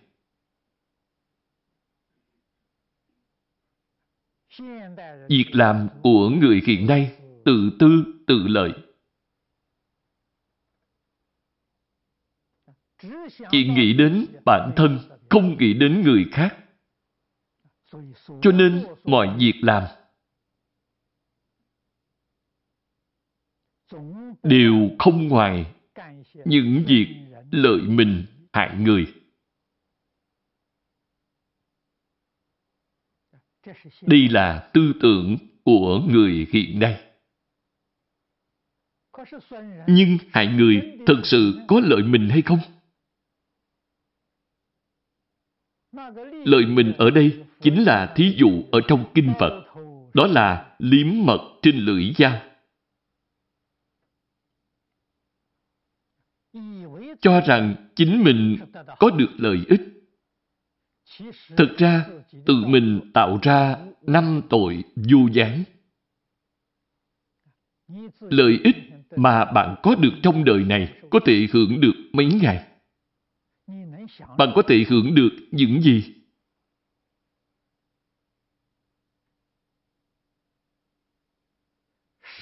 Thực ra mà nói, một thứ cũng không hưởng được.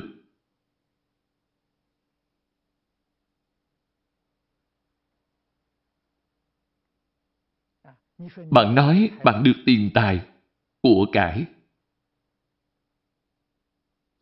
Tiền tài này ở đâu? Trên thân một hào cũng không có. Những con số này vô cùng trống rỗng, hết sức trừu tượng.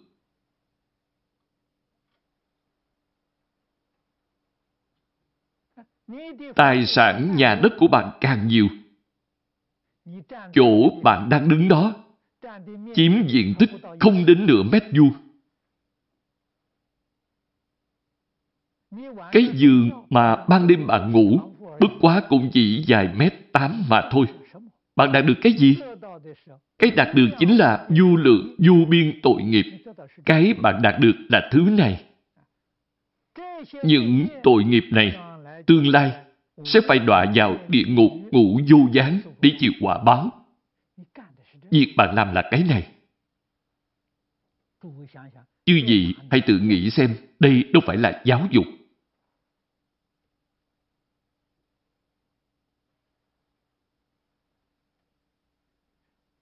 Dứt khoát là tà thuyết. Là hố lửa, là âm mưu. Hiện nay không phải là giáo dục.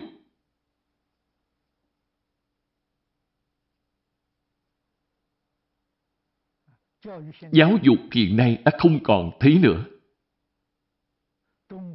Giáo dục thời xưa ở Trung Quốc là dạy luân lý đạo đức.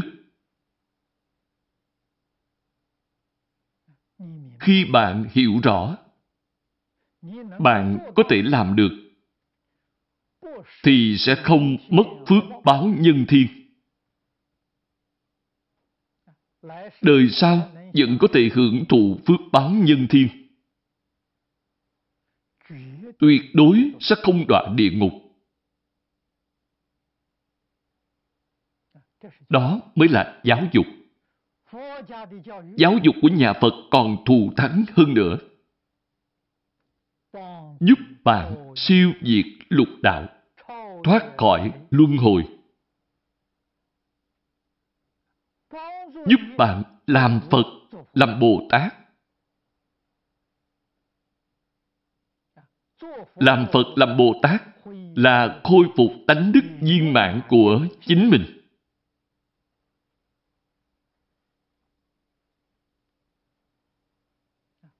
Không gian sinh hoạt của chúng ta sẽ là tận hư không khắp Pháp giới. Hư không Pháp giới đều là chính mình. Bạn chân thật đạt được rồi. Nếu bạn không giác ngộ, thì một phân một hào cũng không đạt được. Nếu bạn thực sự giác ngộ, thì tận hư không khắp Pháp giới, bạn sẽ hoàn toàn đạt được. Như vậy thì làm sao giống nhau được?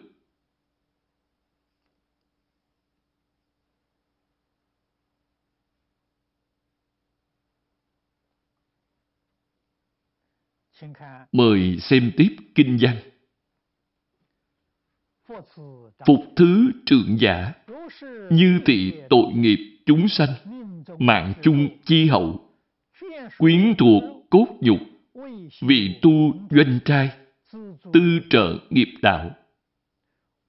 Vị trai thực cánh, cập doanh trai chi thứ, mị cam thái diệp, bất khí ư địa, nạn chí chư thực, vị hiến Phật tăng, vật đắc tiên thực.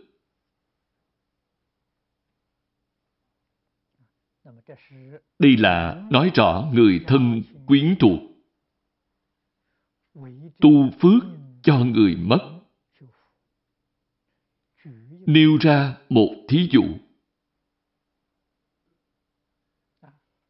Trong thí dụ này, chư vị nhất định phải hiểu tinh thần của nó là gì.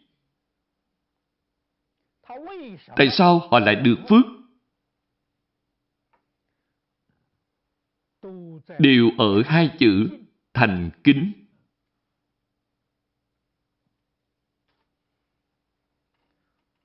Nếu không có tâm thành kính, thì làm theo phương pháp này cũng không đạt được. Chí thành cung kính. Không có gì khác. Tâm thành kính là tánh đức.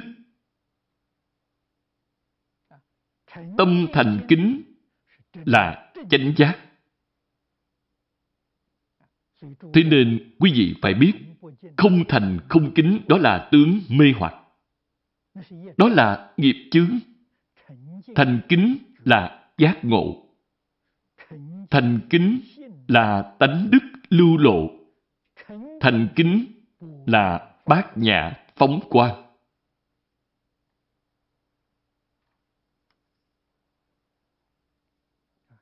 Ở đây nêu ra một thí dụ. Nêu thí dụ doanh trai. Doanh là trù hoạch. Là lo liệu. Chính là bạn biện trai.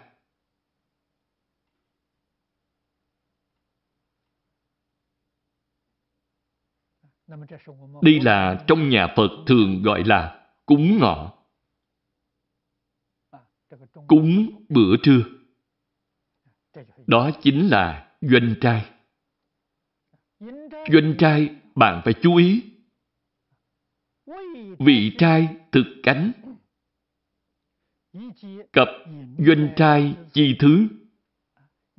Lúc bạn nấu những món ăn như rau, cơm, để cúng, phải có tâm cung kính. Mỹ cam, thái diệp, bất khí, ư địa. Đây là kính vật. Mỹ cam là gì? Là nước do gạo. Cơm này là dùng để cúng ngọ, cúng dường chư Phật, cúng dường quỷ thần. Đối với các ngài có tâm cung kính như vậy, Việc cúng ngọ này chưa làm xong, nước do gạo cũng không được tùy tiện đổ đi, không được đổ xuống đất. Chân thành cung kính đến mức độ như vậy.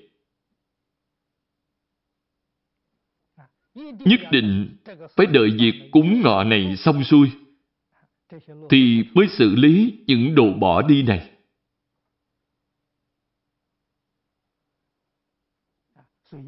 Mễ cam, thái diệp đều là những vật không dùng nữa.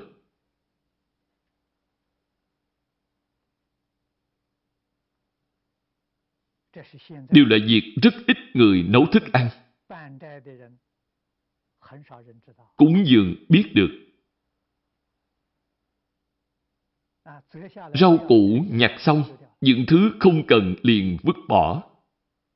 Huống hồ là nước do gạo.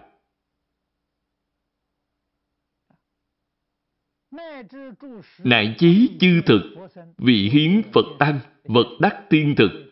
Tiên thực là gì? Nếm thử mùi vị. Trong nhà bếp bạn nấu nướng rồi nếm mùi vị. Đó là gì? Bạn ăn xong rồi mới cúng Phật. Vậy là đại bất kính. Đây là lỗi mà nhiều người thường phạm, không biết, không hề hay biết. Không thể làm như vậy. vì điểm này, người Trung Quốc chúng ta không bằng người ngoại quốc. Những đầu bếp ngoại quốc tuyệt đối không nếm thử mùi gì. Tại vì sao? Đồ ăn không có gì, thì họ nếm cái gì? Đồ ăn ngoài quốc nhạc mà lại không vị, không có vị.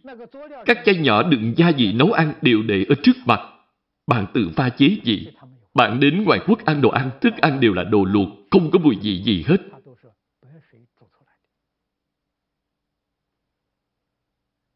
Nhưng những chai đựng gia vị đều để ở một chỗ.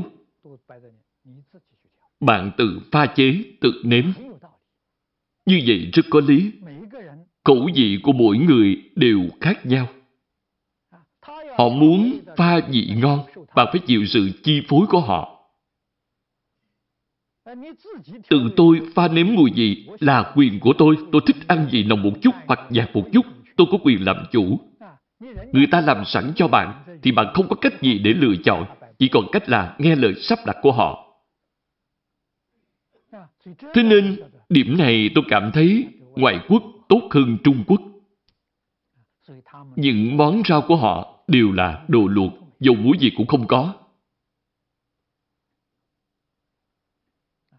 Ở Trung Quốc, thời xưa, khi tế lễ cũng làm như vậy. Cũng không nêm nếm mùi vị. Đây thực sự là tâm cung kính.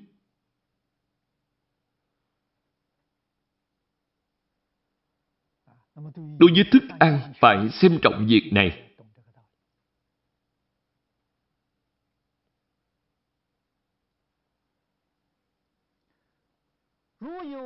Như hữu vi thực, cập bất tinh cần, thì mạng chung nhân, liệu bất đắc lực. Những việc cúng dường này của bạn, người mất không được mảy may gì. Di thực là gì? Chưa cúng dường Phật Tăng mà bạn ăn trước.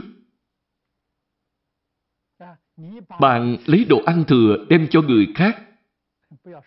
Đừng nói đối với Phật Bồ Tát, chỉ riêng đối với quỷ thần, đối với người đã là không cung kính rồi.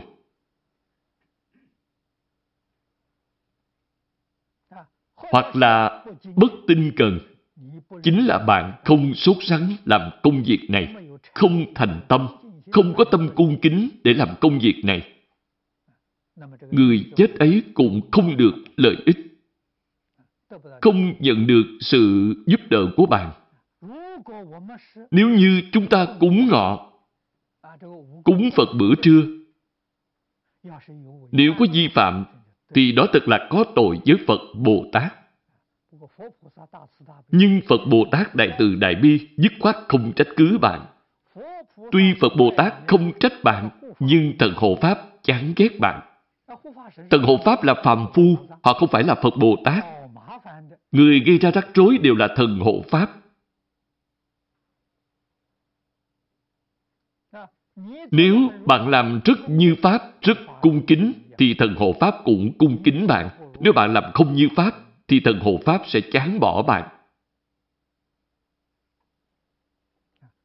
Đạo lý này nhất định phải hiểu.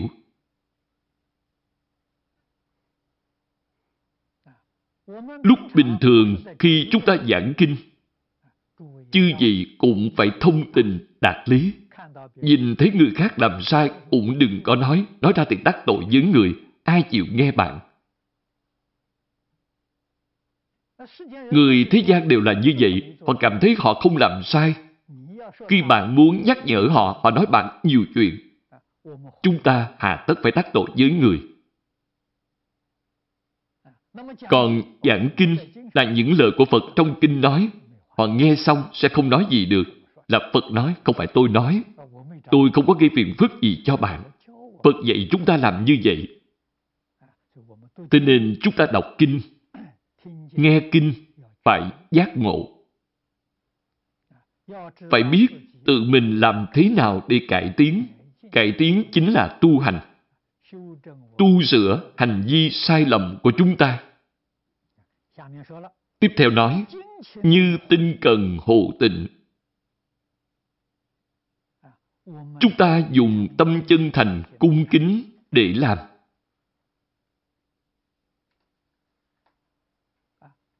Biện trai, như lý, như pháp. Thực ra mà nói, mỗi ngày ăn uống chính là biện trai.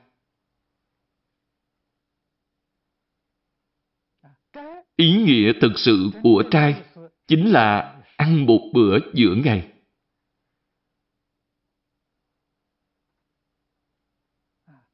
Hiện nay, chúng ta mỗi ngày ăn ba bữa. Ba bữa còn không đủ, ban đêm còn ăn khuya. Còn ăn thêm mấy món điểm tâm, mỗi ngày ăn bảy tám lần. Nói thật ra, như vậy là quá đáng. Nhưng nếu bạn lão thật niệm Phật, thì thần hộ Pháp cũng tha thứ cho bạn. Thần hộ Pháp sẽ mắt nhắm mắt mở. Bạn chịu niệm Phật thì kể ra khá lắm rồi. Nhưng như còn không chịu niệm Phật nữa, thì thần hộ Pháp sẽ trừng phạt. Chúng ta nhất định phải hiểu đạo lý này. Tu hành như lý như Pháp. Thực sự sẽ được chư Phật hộ niệm, Long Thiên tôn kính bạn. Đó là tinh cần hộ tịnh. Phụng hiến Phật Tăng. Chữ Tăng ở đây, chư gì phải nhớ. Không phải chuyên chỉ cho người xuất gia. Chữ này có nghĩa rộng. Tăng là chúng hòa hợp.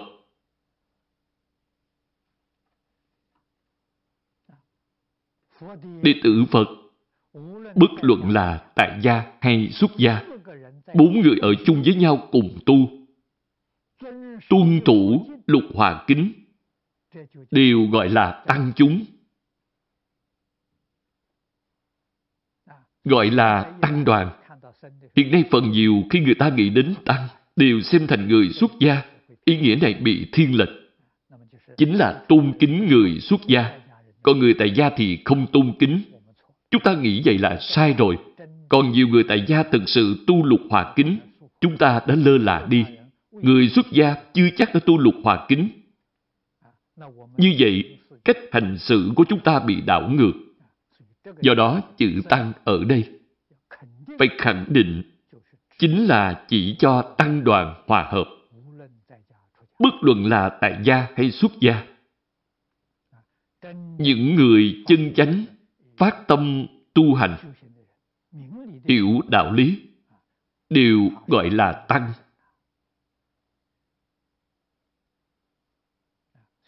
Những danh xưng trong nhà Phật này, chúng ta phải rõ ràng.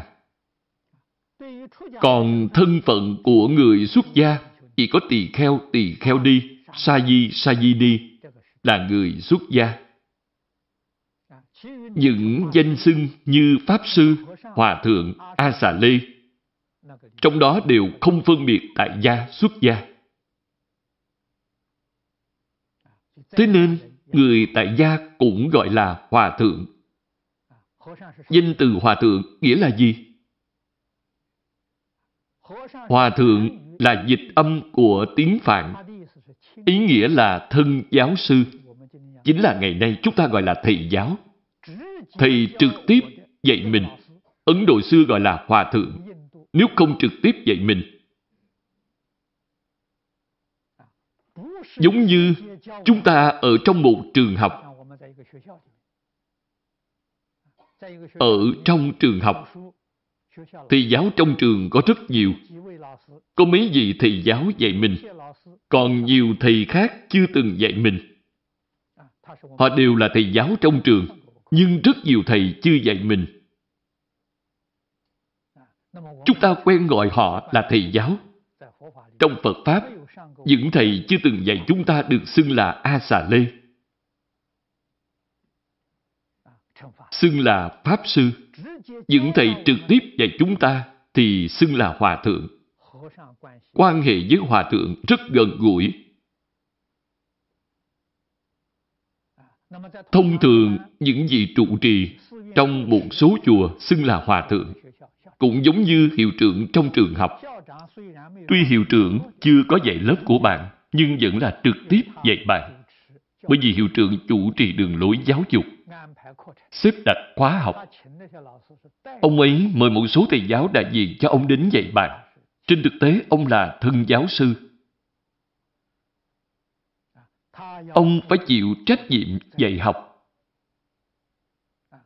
Những thầy giáo đến lớp dạy học chỉ là người chấp hành mà thôi. Trong Phật Pháp cũng có thể gọi chung là A Xà Lê. Trong số A Xà Lê này có người đến lớp mình dạy, cũng có người chưa dạy lớp mình.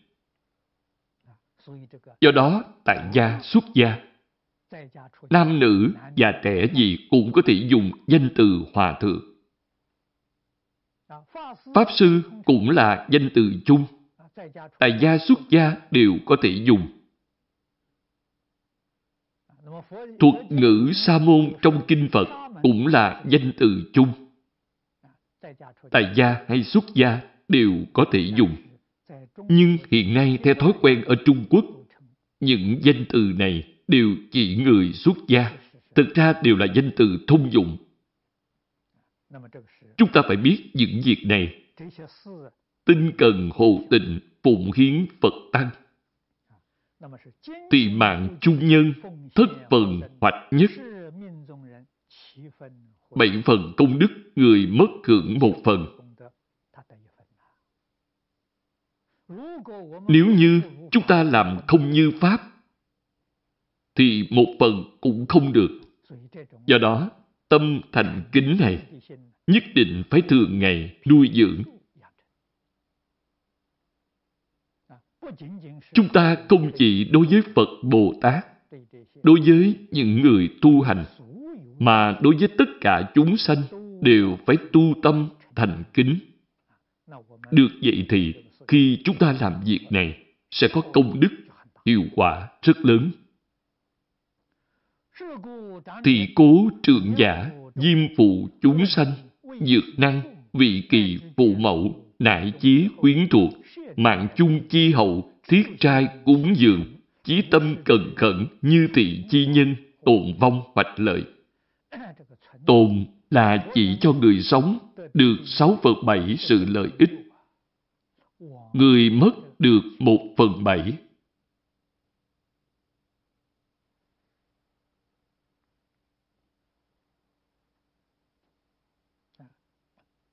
Chúng ta phải hiểu rõ cả lý lẫn sự. Trên sự, ở đây Bồ Tát chỉ nêu lên một việc.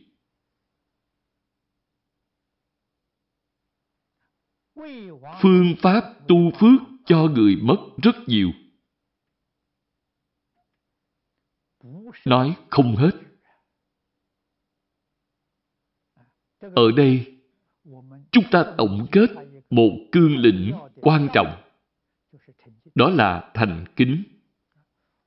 Bất luận tu phước gì cũng phải tinh cần hộ tình. Bốn chữ này quan trọng vô cùng. Tinh là thuần mà không tạp.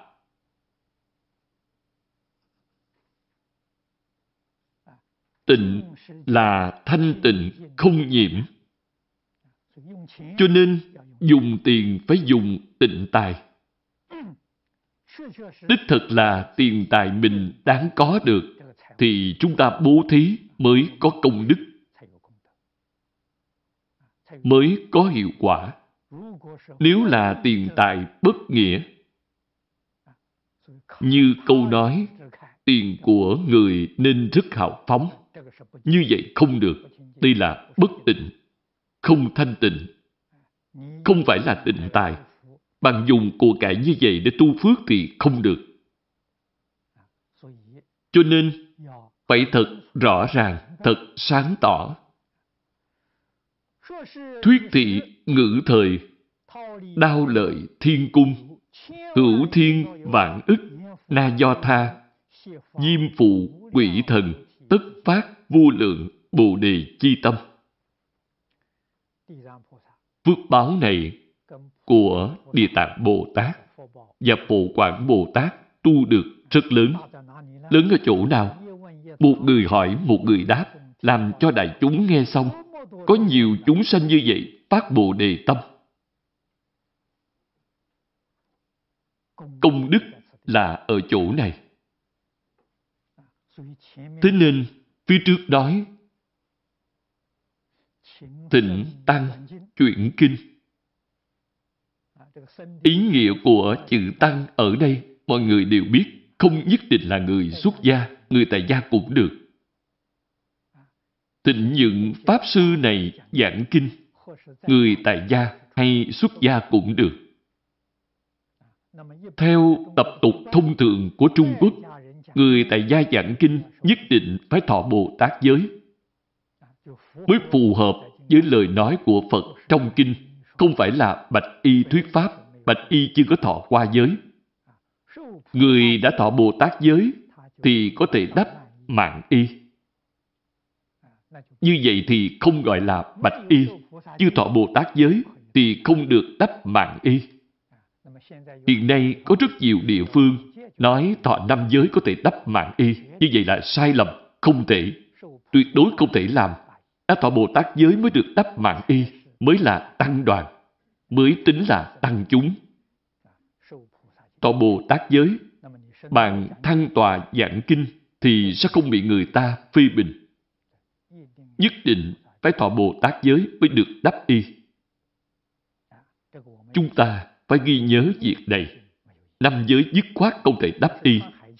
Nhưng mặc áo hải thanh thì không vấn đề gì. Hải thanh là lễ phục của người Trung Quốc thời xưa, ai cũng có thể mặc. Bạn chưa quy y, cũng có thể mặc. Đây là trang phục thời xưa. Đây là lễ phục của người đọc sách trước đây. Lễ phục triều nhà Hán. Áo của người tại gia phần nhiều có hoa văn, còn người xuất gia thì không có hoa văn, là màu mộc, khác nhau ở chỗ này. Đại biện trượng giả tác lệ di thoái, chúng ta cũng lễ chào rồi thoái lui.